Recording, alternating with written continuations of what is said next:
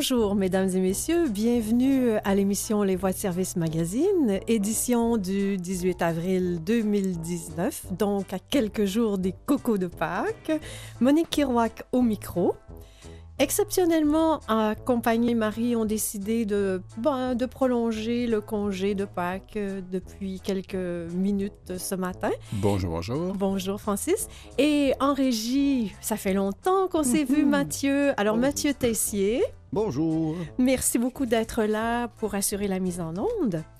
Alors, Francis, de quel sujet allez-vous nous parler en cette première partie d'émission? Ben voilà, je vais faire état d'une recherche sur la stimulation de la moelle épinière pour aider les paralysés ou des membres inférieurs. Très bien. Et mm-hmm. comme deuxième article? Ah, je vais parler de l'affreux sexisme qui accable les femmes. Ah, encore? Mais aussi les hommes. Juste on en parlera. On en parlera, d'accord. Alors, de mon côté, euh, ben, on va apprendre si prendre une aspirine tous les jours, c'est vraiment une bonne idée. Et comme deuxième article, ben, c'est un article sur la soupe et ses bienfaits. Surtout si elle est faite maison. Alors voilà, c'est parti. Bonne émission.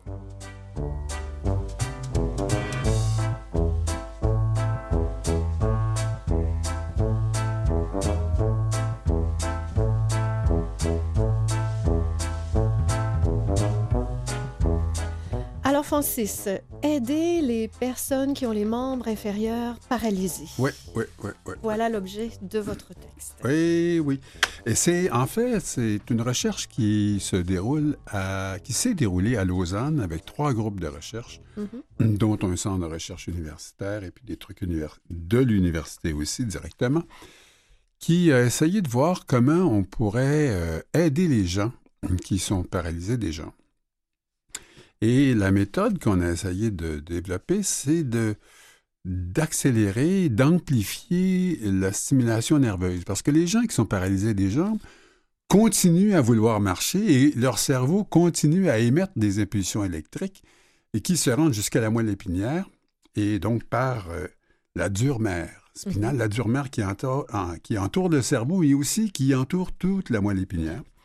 Donc, l'électricité, la commande du cerveau se rend jusqu'au bout des petits nerfs qui sortent de la colonne vertébrale, mais ça s'arrête là, mm-hmm. possiblement parce que l'impulsion électrique n'est pas assez forte.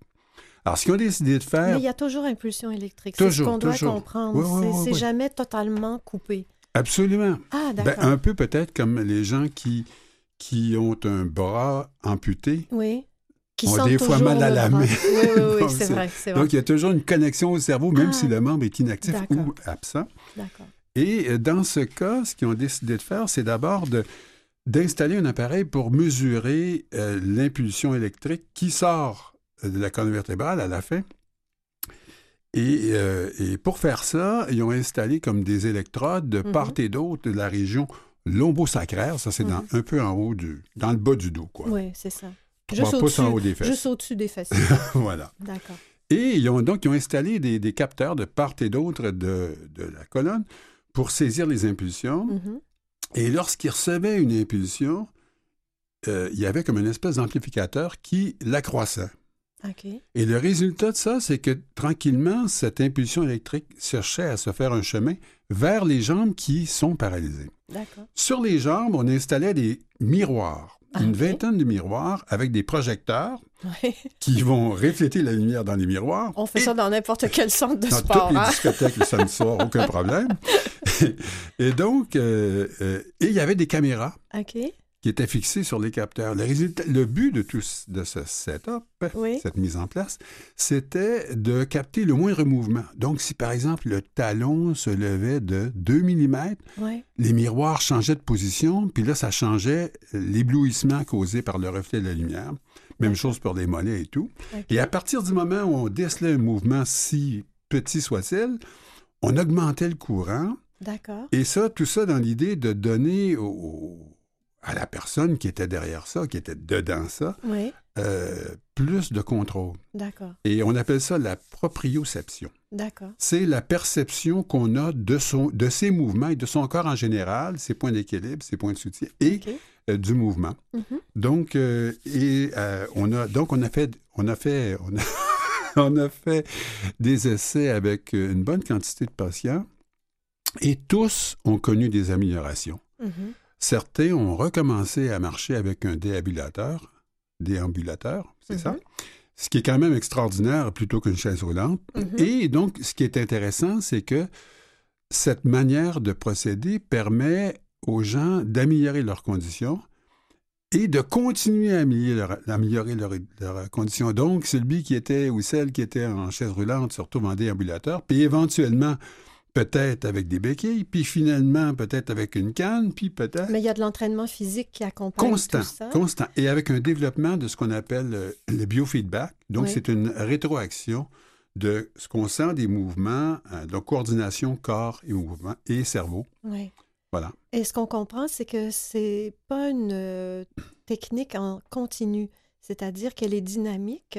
On donne l'impulsion, le patient travaille et on recommence pour restimuler s'il y a lieu. Mais c'est oui, oui. Parce qu'il y a deux techniques, si j'ai bien compris. Et euh, entre les séances, ouais. le, le, le, la prise de possession du corps, en l'occurrence des jambes, faite par le patient... peut être exercé sans l'équipement, sans D'accord. avoir les capteurs qui sont branchés sur le... Voilà. Excellent. Alors, c'était un article qui est paru dans quelle revue? Paru... La Recherche de janvier, édition de janvier deux mille dix-neuf, sous oui. la plume de Gauthier Cario. Merci beaucoup, Francis.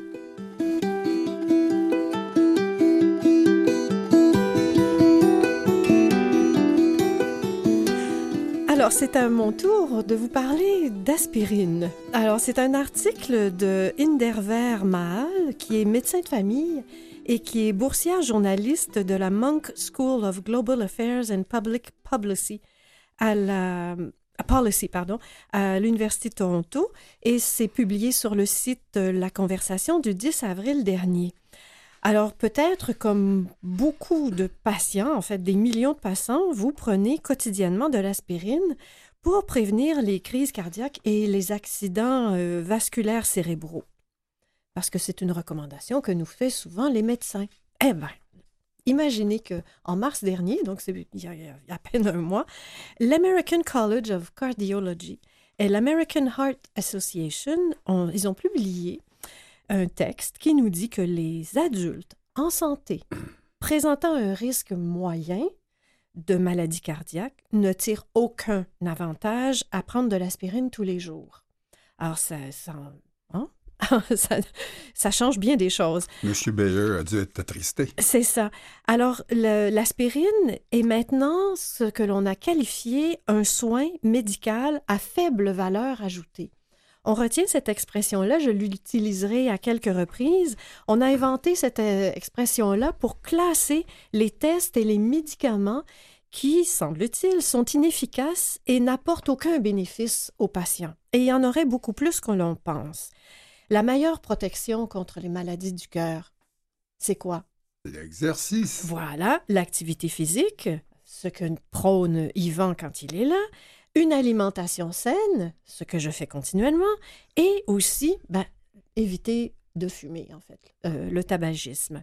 Donc, euh, convaincre par ailleurs les médecins d'arrêter de faire une recommandation sur un médicament à faible valeur ajoutée, semble-t-il que c'est une tâche non seulement ardue, mais très lente.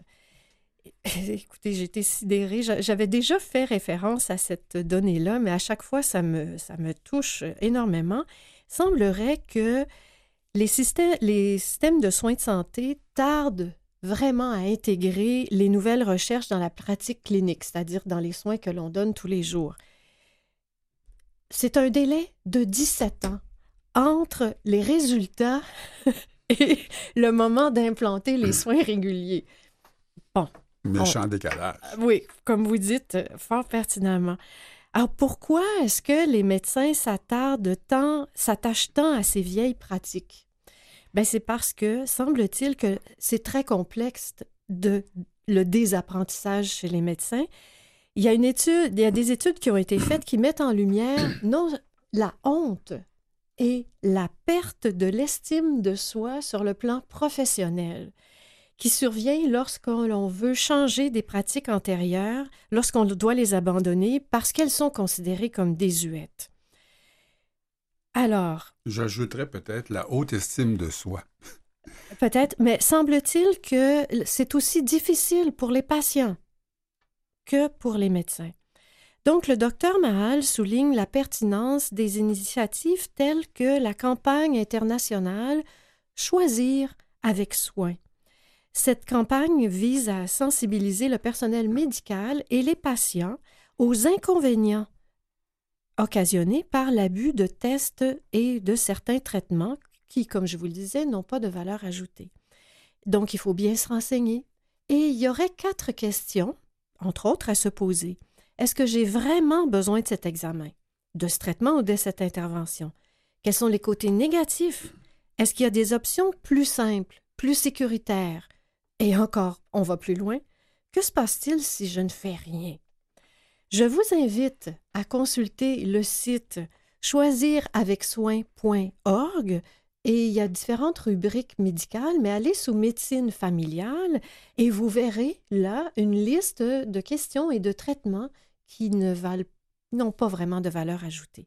Alors, c'est un article de Indervir Mahal, médecin de famille, comme je le disais, et qui travaille à l'Université de Toronto également, et c'était publié dans le site La Conversation du, dix-huit, du pardon, neuf avril dernier.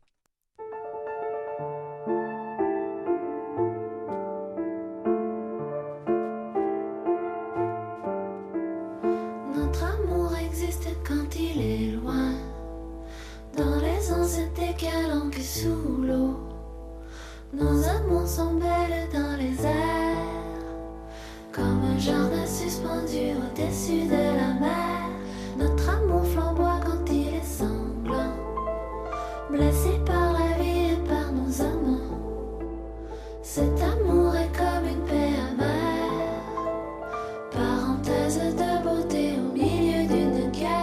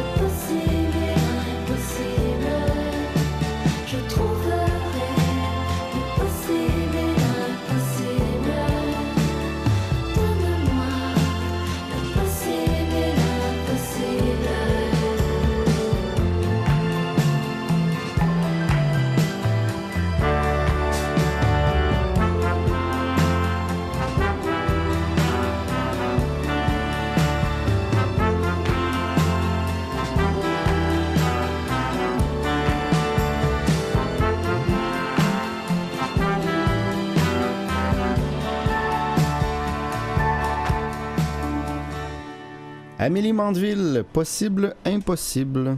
Tout à fait pertinent hein, quand on est paralysé puis qu'on apprend à marcher. Merci Mathieu. Alors Francis, maintenant vous nous parlez de... Bon, enfin, vous évoquez le sexisme par Et rapport oui, aux femmes. Oui, oui, absolument. Alors, allons-y. Alors, c'est l'histoire d'Eva qui est racontée par Marc Cassivi dans La Presse du quatorze avril mm-hmm. de cette année. Euh, alors, euh, Cassivi fait état de, de cette jeune fille qui est la fille de Cristiano Ronaldo. Ah. Et là, bon, qui est Cristiano Ronaldo? C'est le dieu du stade en Europe. C'est probablement le joueur le mieux payé, annuellement quelque chose comme douze ou quinze millions d'euros. Oh. Euh, et voilà, c'est un Portugais. Oui. Et, et là, je cite M. Cassivi qui dit que Cristiano Ronaldo est bête comme ses deux pieds. C'est un mégalomane à l'ego surdimensionné, obsédé par ses biceps, ses abdominaux et ses cheveux gominés. D'accord. Et sur le texte que j'ai, c'est barré, mais c'est marqué un douchebag archétypal avec des t-shirts serrés. Enfin, bref, un très, très bon joueur de foot. D'accord. Alors, ce joueur de foot a plusieurs enfants, dont les deux derniers, des jumeaux, un gars et une fille, qui ont deux ans au moment de l'histoire, et qui ont été... Oui, voilà. Bon, pas trop de détails quand même. Oui. Et donc, euh, Ronaldo s'entraîne, commence déjà... avant deux ans, à entraîner son fils. Mm-hmm. Ben, on, on comprend, c'est payant. Donc, euh, il entraîne... Mateo, je crois. Hein? C'est ça, Mateo. Oui. Euh, à, à jouer... D'ailleurs, Mateo en portugais, c'est pas Mateo. En tout cas. Bref, euh, à jouer au foot. Et il le fait... De, il lance le ballon, puis le, le petit... Il semble avoir un talent. Mais sur la vidéo, parce que lui, il a filmé ça en, en vidéo, sur la vidéo, on voit derrière Mateo, Eva. Mm-hmm. Qui fait les mêmes mouvements, qui aimerait bien jouer avec son papa, comme tous les enfants. Mais son papa ne la voit pas. Mm-hmm. Parce que c'est une Eva, c'est pas un Mateo. Ouais. Alors donc, euh, elle est frustrée. Mm-hmm. Et finalement, pour s'occuper, elle ramasse un balai mm-hmm. et se met à nettoyer le terrain alentour. D'accord.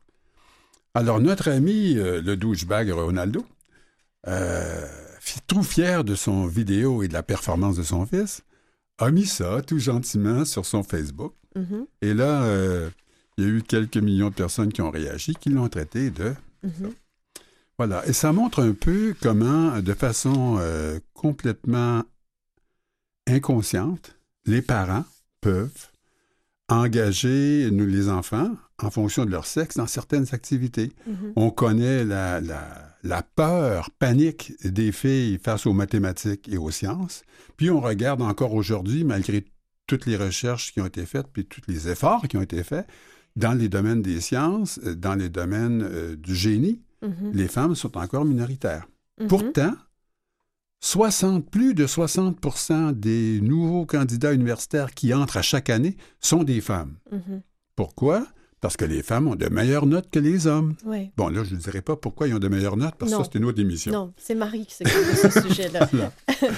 Donc, le point de, de, ce, de ce dossier-là, c'est tout simplement de montrer à quel point il faut, comme parents, il faut être constamment conscient de nos comportements à l'égard des enfants pour ne pas lancer sur le, projeter sur l'enfant des espèces de, de préjugés qui nous ont été imposés à nous-mêmes comme enfants, à savoir à que les gars sont forts puis les filles sont oui. délicates. Donc, si un jeune homme veut faire de la danse et de la poésie, il a le droit. Oui. Et euh, toutes les filles ont le droit de scier du bois, il n'y a pas de problème. D'accord. Donc, c'était un texte de Marc Cassivi. Marc Cassivi dans La Presse du quatorze avril. Merci, Francis.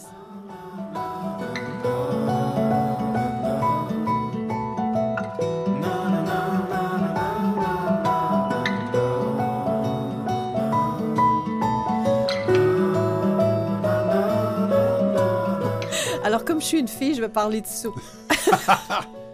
Alors, c'est un article de Sylvie Boitard qui a été publié dans Science et Avenir, euh, le, le numéro de janvier deux mille dix-neuf. Et ça s'intitule « Choisir les bons légumes pour la soupe ». On sait, c'est tellement bon, une bonne soupe, hein, soit de champignons, minestrone, ça peut être une entrée, ça peut être un repas. La soupe, ça connaît toujours un très grand succès. Peu d'histoire, c'est au douzième siècle que le mot « souper » a fait son apparition et ça désignait une tranche de pain couverte, arrosée, ce serait plus juste, de bouillon. On a même aujourd'hui des bars qui sont dédiés euh, totalement euh, à la, une proposition de velouté, de soupe, de potage, euh, que l'on dit euh, « healthy », soit de bonne pour la santé. Il faut faire attention aussi. En fait, on a remarqué sur le marché les industriels qui ont euh, vraiment pris beaucoup de place en mettant l'étiquette bio, en euh, créant des, des titres incroyables de soupe. Alors, on a velouté de cèpes des bois aux petits oignons et balsamiques, entre autres, pour n'en nommer qu'un. Le marketing, par ailleurs, ne doit pas nous faire oublier comme consommateurs que les soupes industrielles, c'est pas nécessairement le bon choix à faire. Il y a encore des additifs, il y a encore beaucoup trop de sucre dans ces, euh, ces soupes-là, de sel, pardon, dans ces soupes-là, et aussi du sucre que l'on, que l'on voit sous la forme de sirop de glucose. La solution, c'est donc de cuisiner soi-même.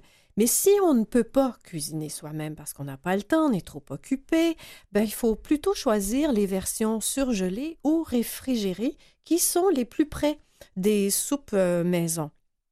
Alors, une soupe, une assiette de soupe de légumes, c'est important. Ça apporte à l'organisme des vitamines, comme la vitamine A, que l'on trouve dans les carottes, les tomates, la vitamine C, qu'on trouve dans les poireaux, les navets. Mais il y a aussi les minéraux et les oligo-éléments comme le magnésium, le calcium, le potassium, euh, que l'on trouve dans le fenouil, le céleri, et cetera. Sans oublier le zinc et le soufre, qui sont, semble-t-il, indispensables à l'organisme.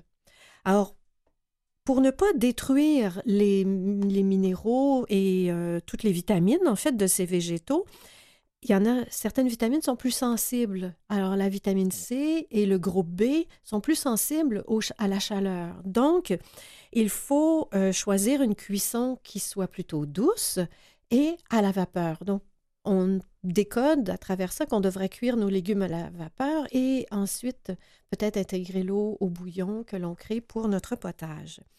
Les soupes euh, industrielles sont enrichies de vitamines parce que les vitamines, les minéraux disparaissent au moment de la préparation car on utilise des cuissons à très haute tempé- température et en plus, il y a la stérilisation. Donc, ce qu'on a détruit, il faut le rajouter artificiellement. Euh, il y a aussi les pigments qui sont euh, présents dans les végétaux. Euh, parmi eux, il y a les cara- caroténoïdes, qui a des, sous, des sous-groupes, en fait, la bêta-carotène qu'on connaît bien, qu'on voit dans la carotte, et le lycopène. Ça, c'est le rouge des tomates. Et semble-t-il que le rouge des tomates, le lycopène, c'est vraiment euh, amplifié par la cuisson lente et douce. Et ça a des effets vraiment euh, très positifs. Ce pigment diminuerait le stress oxydatif, Euh, le développement des cellules cancéreuses et en plus améliorer la souplesse des vaisseaux sanguins chez des patients qui sont atteints de maladies euh, cardiovasculaires. En plus, la soupe, ben, il y a peu de calories dans la soupe. Mmh. Euh, un bon bol de soupe compte à peu près cent vingt-cinq calories euh, au maximum par assiette. Bien sûr, il ne faudrait pas y ajouter de la crème, du pain. du pain ou des matières grasses, en fait, plutôt, et le fromage râpé. Les, euh, et ça aussi, ce qui est important, c'est que c'est des sources de fibres qui apportent rapidement une sensation de satiété. Donc, les personnes qui veulent manger un petit peu moins parce qu'ils veulent contrôler leur poids, c'est absolument euh, l'idéal. Euh, il peut être aussi intéressant de rajouter quelques morceaux de viande parce que ça nous oblige à mastiquer, ça, ce qui fait qu'on allonge la durée du repas, surtout si on la mange très doucement. Ça, nous, ça laisse le temps au cerveau de recevoir, encore une fois, les signaux de satiété, donc de contrôler un peu le nombre, le, la, la quantité d'aliments que l'on mange. Alors voilà, je vous invite donc à passer au chaudron et à faire des bonnes soupes parce que ben, c'est meilleur pour la santé. À la soupe. À la soupe.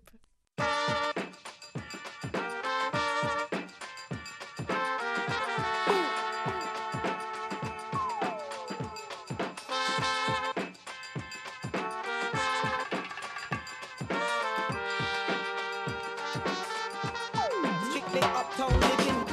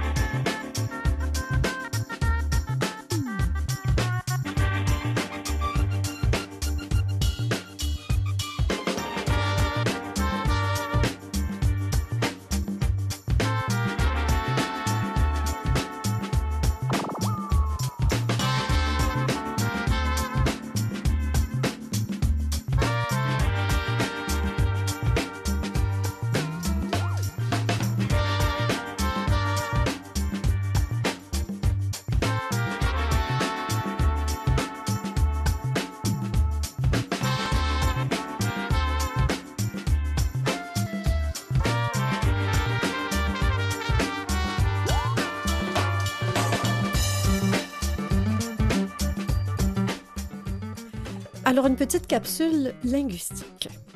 Qu'est-ce qu'on fait au juste avec un barda? Ah, j'ai oublié de dire que les capsules linguistiques, c'est M. Guy Bertrand qui me les inspire. Hein? Alors, ben, ça dépend du barda qu'on fait. Le mot barda était à l'origine, vient de l'arabe.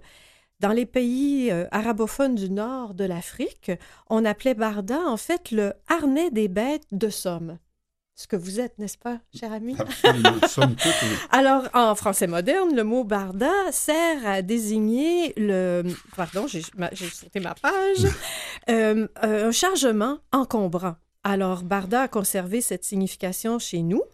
Et euh, on va dire, par exemple, « Où vas-tu avec ton barda? » Mm-hmm. N'est-ce pas? Il est aussi synonyme de ménage dans la langue familière. Et on va dire « faire son barda », ce qui veut dire « faire son grand ménage », ce qui est tout à fait approprié au printemps, absolument, n'est-ce pas? Le grand ménage du printemps. Donc, on peut faire son barda ou on peut aussi le porter.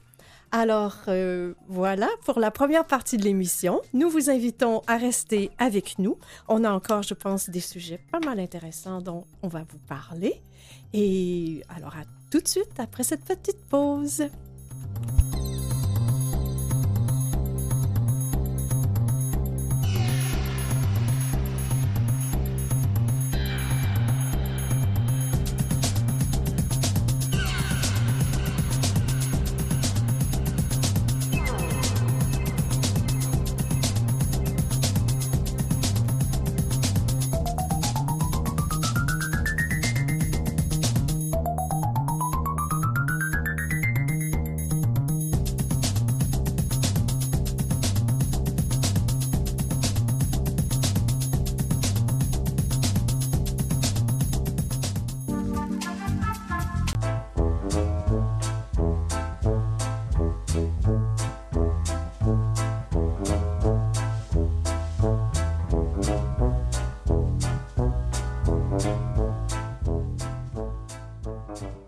Alors, nous voilà de retour en cette seconde partie. Francis, vous nous parlez de... D'un marathonnier qui utilise la course pour se réapproprier la vie. Ah, mon Dieu, c'est bien. Et comme deuxième article? Oh, ça, c'est joli. Alors, je vais vous parler de Swap the World de Mai Duong. Je répète, Swap the World de Mai Duong, c'est une opération pour récolter des organes pour les donateurs, pour les récepteurs, des donateurs vers les récepteurs. Très bien. Alors, de mon côté, je vous parlerai de, en fait, d'un médicament en cours de validation qui pourrait soigner peut-être de, de façon plus efficace l'asthme. Et ensuite, euh, comme dernier article, euh, c'est un article qui traite des conséquences douloureuses pour les mères qui vivent dans des quartiers bruyants de Montréal. Alors, nous voilà à cette deuxième partie. Alors, Francis, vous nous parlez d'un marathonnier un peu spécial, en fait, de la région de Québec. Oui, oui, oui, c'est Yves Boisvert qui, dans la presse du quatorze avril, publiait un article sous le titre « Le marathon d'un survivant ». Alors, c'est l'histoire de Saïd Akjour, qui a quarante-six ans. Il est arrivé à Québec en deux mille sept. Et son fils est né, à Québec bien sûr, deux ans plus tard. Donc, en deux mille treize, il euh, faut dire que M. Akjour euh, est un coureur. Il adore courir. Mm-hmm. Et donc, fait des marathons, demi-marathons, des dix kilomètres, et cetera.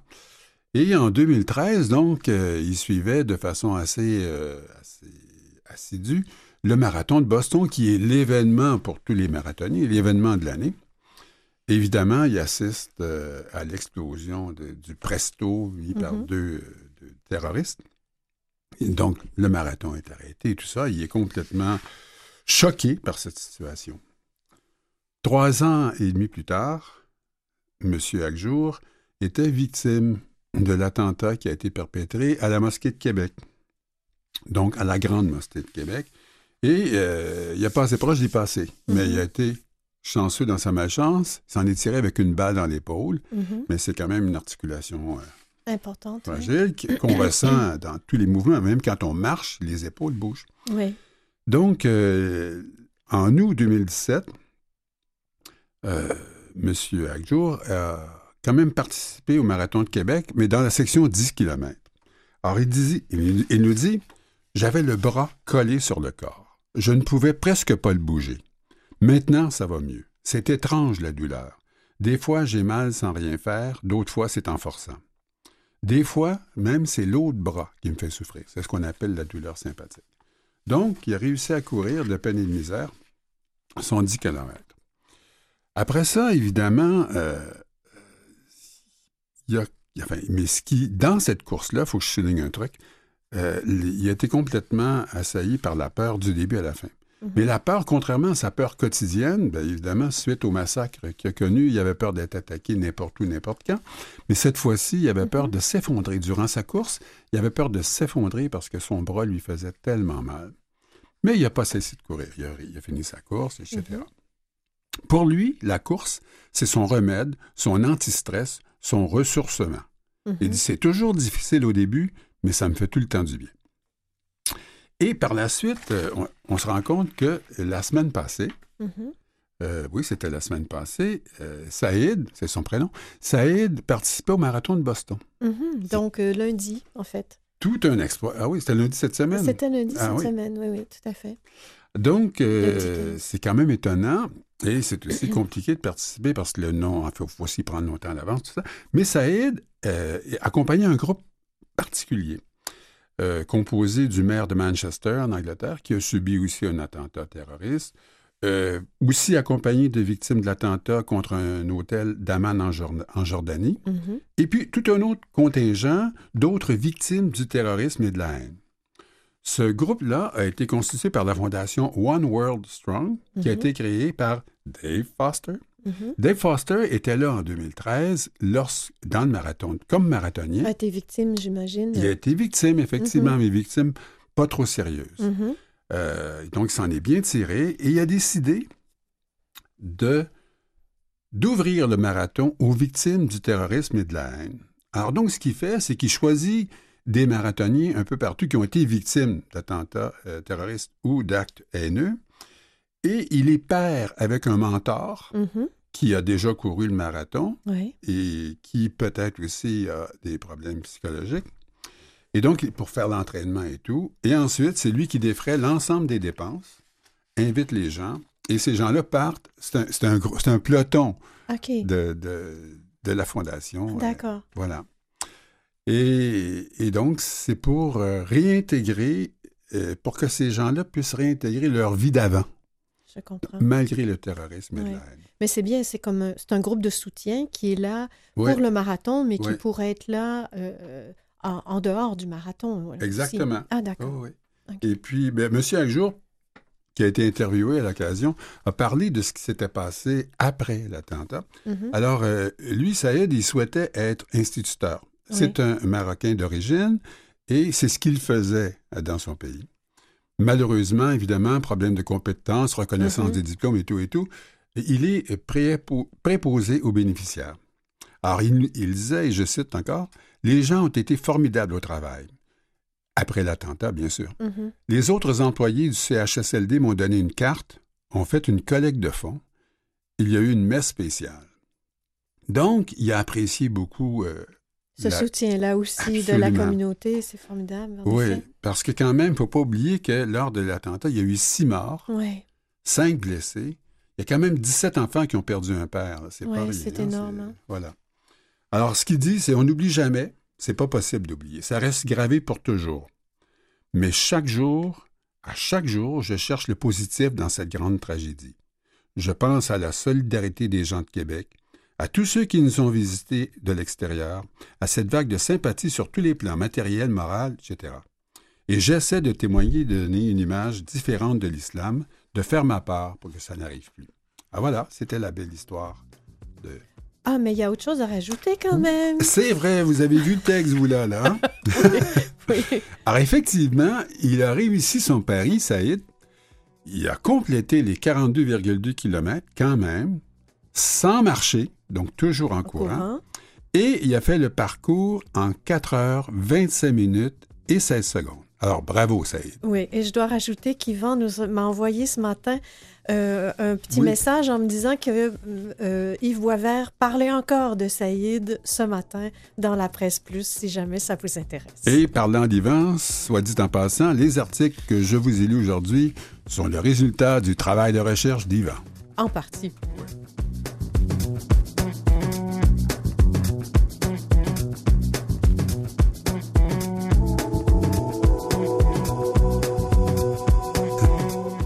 Alors, pour courir, il faut avoir beaucoup de souffle.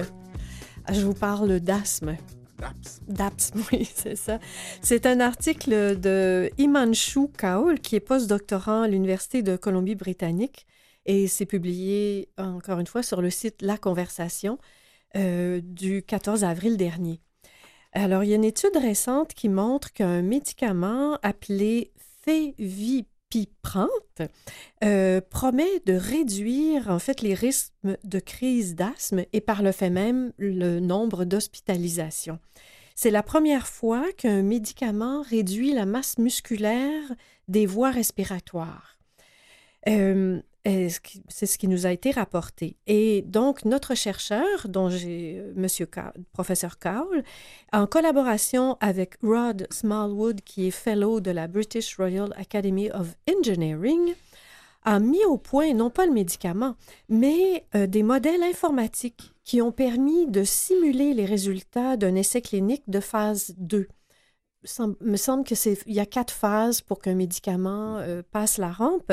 Alors, pour prévoir les résultats thérapeutiques chez les patients, il faut dire que l'asthme touche beaucoup de monde. trois cent trente-neuf millions de personnes dans le monde en sont affectées et ça n'en tue quelques milliers chaque jour. C'est quand même important. Ouais. Et en plus, il y a prévalence de, de l'asthme, c'est-à-dire croissance de l'asthme, c'est en hausse, dans les pays à faible revenu ou à revenu intermédiaire. Pourquoi? Parce la pollution ne doit pas aider. Hein? Euh, ben, c'est pas tout à fait ça. En fait, c'est que les médicaments qui sont... Euh, oui, il y a sûrement la, la, la, la pollution, vous avez raison, Francis, mais il y a aussi que les médicaments essentiels ne sont pas disponibles, souvent. Les prix sont inabordables ou la qualité est, laisse à désirer. L'asthme, c'est causé par quoi? En fait, l'asthme, c'est un complexe d'interaction entre les gènes, les cellules et l'environnement du patient, on disait pollution, qui entraîne, en fait, tous ces éléments-là, entraînent la, l'augmentation de la masse musculaire, on dit lisse, là, des voies respiratoires. On appelle ça le remodelage, en mm-hmm. fait, des voies respiratoires. Les voies respiratoires sont composées de toutes sortes de cellules différentes qui existent et qui cohabitent de façon très ordonnée et harmonieuse entre elles. Alors, lorsqu'elles sont en santé, comme je le disais, ça travaille en harmonie pour assurer la, la, la circulation efficace de l'air dans nos poumons et euh, est une réponse aux, aux intrants externes qui sont peut-être un peu négatifs, comme vous le disiez, par exemple la pollution. Lorsqu'il y a de, de l'asthme, les interactions ne se font plus correctement. C'est ça qui entraîne une augmentation de la masse musculaire. Alors en fait, c'est qu'il y a, il y a un peu inflammation. Hein, c'est ça qui nous amène à, à hyperventiler, en fait. Alors, dans l'essai clinique, on a observé que le fevipiprant réduisait le nombre de cellules euh, inflammatoires et donc la masse musculaire. Donc, c'est un médicament qui pourrait être efficace. Euh, alors, notre chercheur, il a développé un patient virtuel qui souffre d'asthme sévère et lui a donné les médicaments virtuels. Et le rendement virtuel du patient s'est vu grandement amélioré. En fait, le patient virtuel accélère les tests. C'est ça qui est intéressant. Donc, la conclusion, c'est que les ordinateurs ne souffrent pas d'asthme. Euh, ben non, pas vraiment, non. C'est ça, il faut, faut utiliser le, les patients virtuels. Donc, le, le fevipiprant pourrait être une thérapie potentielle pour améliorer le remodelage, le terme que, dont je vous ai parlé tout à l'heure, des voies respiratoires dans l'asthme. Il pourrait aussi permettre donc aux patients de réduire leur dépendance aux stéroïdes à forte dose qui ont des effets euh, secondaires plutôt désagréables parce que ça occasionne la prise de poids, le diabète et l'hypertension artérielle. Donc, si on peut avoir un autre médicament que la cortisone, en fait, hein, d'abord. Alors, dans le travail du... Donc, le travail du professeur Kaol démontre deux choses. Un, que le patient virtuel est vraiment important. Ça joue un rôle dans la conception et l'optimisation des médicaments, ce qui peut, en fait, réduire les coûts de développement des médicaments et probablement accélérer la... la la validation des médicaments, et que ce médicament, le propivante, euh, ben, il promet vraiment, euh, une, c'est une voie pour le, les, le, le, la médecine respiratoire de l'avenir. En quelque sorte, pour les malades, c'est un bol d'air. C'est, un, c'est ça, exactement. Donc, ça a été publié sur le site web La Conversation du quatorze avril dernier et rédigé par Imanchu Kaol, qui est professeur en ingénierie.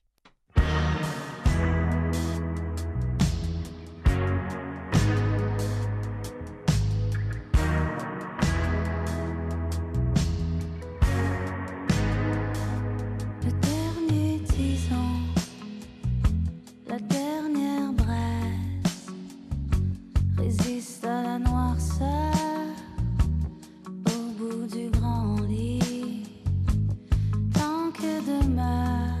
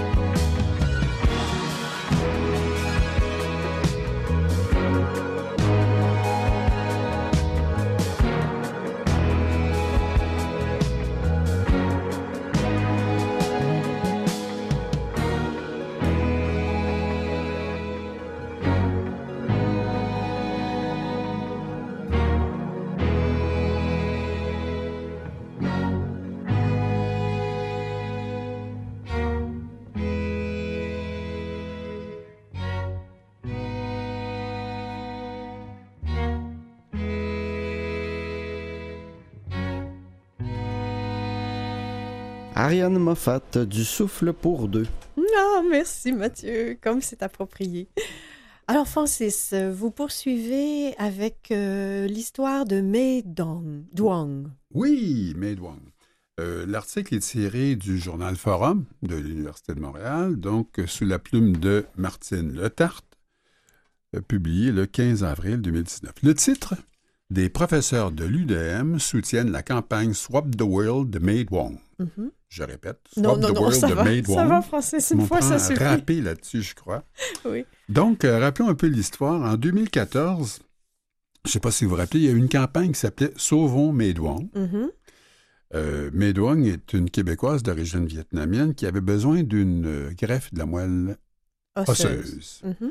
Et la, la question de compatibilité dans le cas de cette greffe-là est absolument difficile. Mm-hmm. Pour le, donner un exemple, euh, un frère ou une sœur de quelqu'un qui a besoin d'une greffe, ben la compatibilité avec le frère est de un sur quatre. Oui.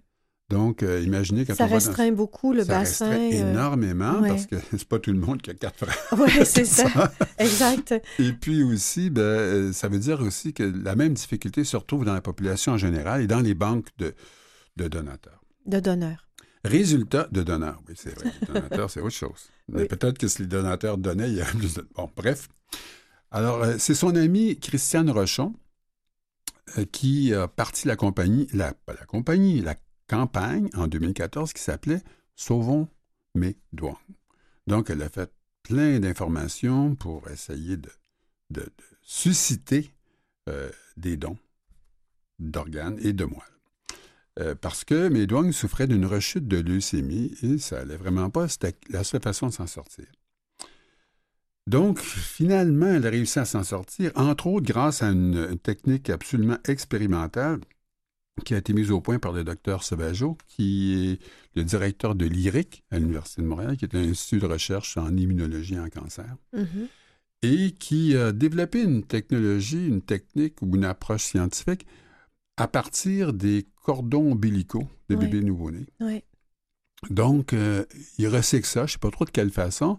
Et l'intérêt de l'usage des, des cordons ombilicaux, c'est qu'il y a beaucoup plus de compatibilité. Pourquoi? J'en sais rien, mm-hmm. mais il y a beaucoup plus de compatibilité. Donc, c'est plus facile de faire...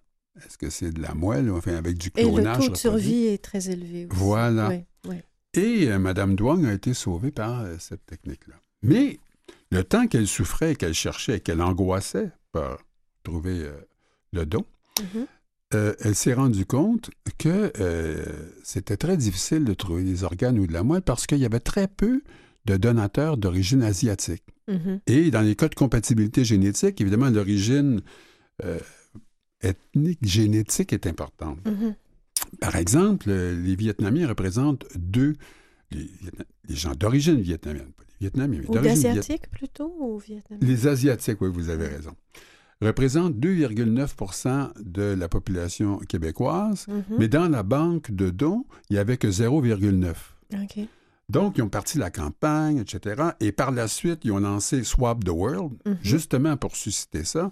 Et le résultat est absolument formidable parce qu'aujourd'hui, la proportion des dons dans les banques d'organes des personnes d'origine asiatique est de quatre virgule neuf pour cent. Ah, c'est-à-dire ouais. deux fois plus, plus élevé, élevé, presque deux fois plus élevé que leur importance démographique dans la, les, les strates de population. Mm-hmm. Donc, ça a très bien marché, mais il faut continuer. Oui. Entre autres, euh, il y a, il y a encore des lacunes très importantes pour euh, les, les, re, les représentants haïtiens et mm-hmm. africains. Mm-hmm. Donc, il faut croire que ces communautés-là ont, ces communautés-là, pardon, n'ont pas compris l'importance de donner des organes. Mm-hmm. Mais il suffit d'en parler. Mais quoi. En fait, surtout la moelle osseuse, là, pour le, la moelle, en fait. Oui. Oui. Mais parce que la moelle est particulièrement délicate et difficile oui, à réussir. À la compatibilité est une question dramatique. Mm-hmm. Alors, pour devenir donateur, donneur, pardon, je ne sais pas pourquoi je dis toujours donateur, résultat d'une vie passée, certainement. Mm-hmm. Alors, on peut s'inscrire au registre des donneurs mm-hmm. d'organes et de moelle, aux événements de Swap the World, mm-hmm. S W A B the World, ou sur le site d'E M A Québec. Oui. Alors, on invite nos auditeurs... Euh... à le faire, oui. puisque ça peut aider à sauver la vie de quelqu'un. Oui, puis vous savez que vous pouvez l'indiquer lors du renouvellement de votre euh, permis de conduire. conduire pour et vous les pouvez organes, aussi oui. aviser Aima Québec pour remplir un formulaire de façon, si vous avez un accident, ils vont tout de suite savoir, les hôpitaux vont tout de suite savoir que vous êtes donateur, même si vous n'avez aucun papier sur vous. Donneur! Misère! C'est bien. Merci, Francis.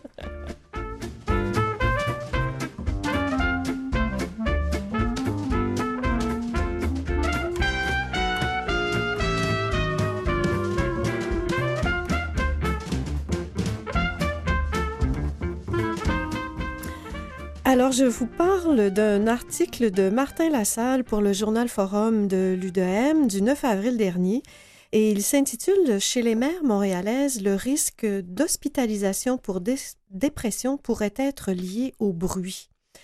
Alors, euh, chez les Montréalaises qui ont eu un enfant entre deux mille et deux mille seize, le fait de vivre dans un quartier bruyant est associé à un risque plus élevé d'être hospitalisé pour dépression ou troubles de santé mentale. En fait, c'est ce que met en lumière une étude qui a été publiée et menée par Nathalie Auger et Audrey Smargiassi, qui sont toutes deux professeures à l'École de santé publique de l'Université de Montréal et chercheuses aussi au Centre de recherche du C H U M.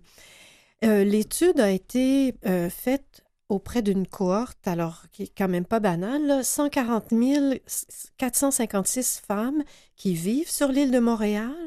Et euh, ce qu'on a fait, c'est que euh, on a euh, établi des normes quant aux tolérances de bruit, en fait.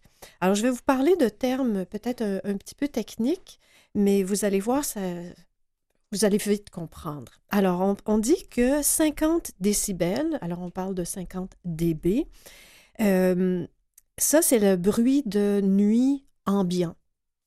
Ensuite, on a soixante décibels, ça, c'est lié à un risque plus élevé de, de dépression et ça correspond à peu près à un séchoir que l'on... Que l'on euh, non, ça, c'est le, le soixante-dix décibels, en fait, et qui, là, est vraiment très élevé et de source de troubles mentaux vraiment euh, euh, plus tragiques, je dirais.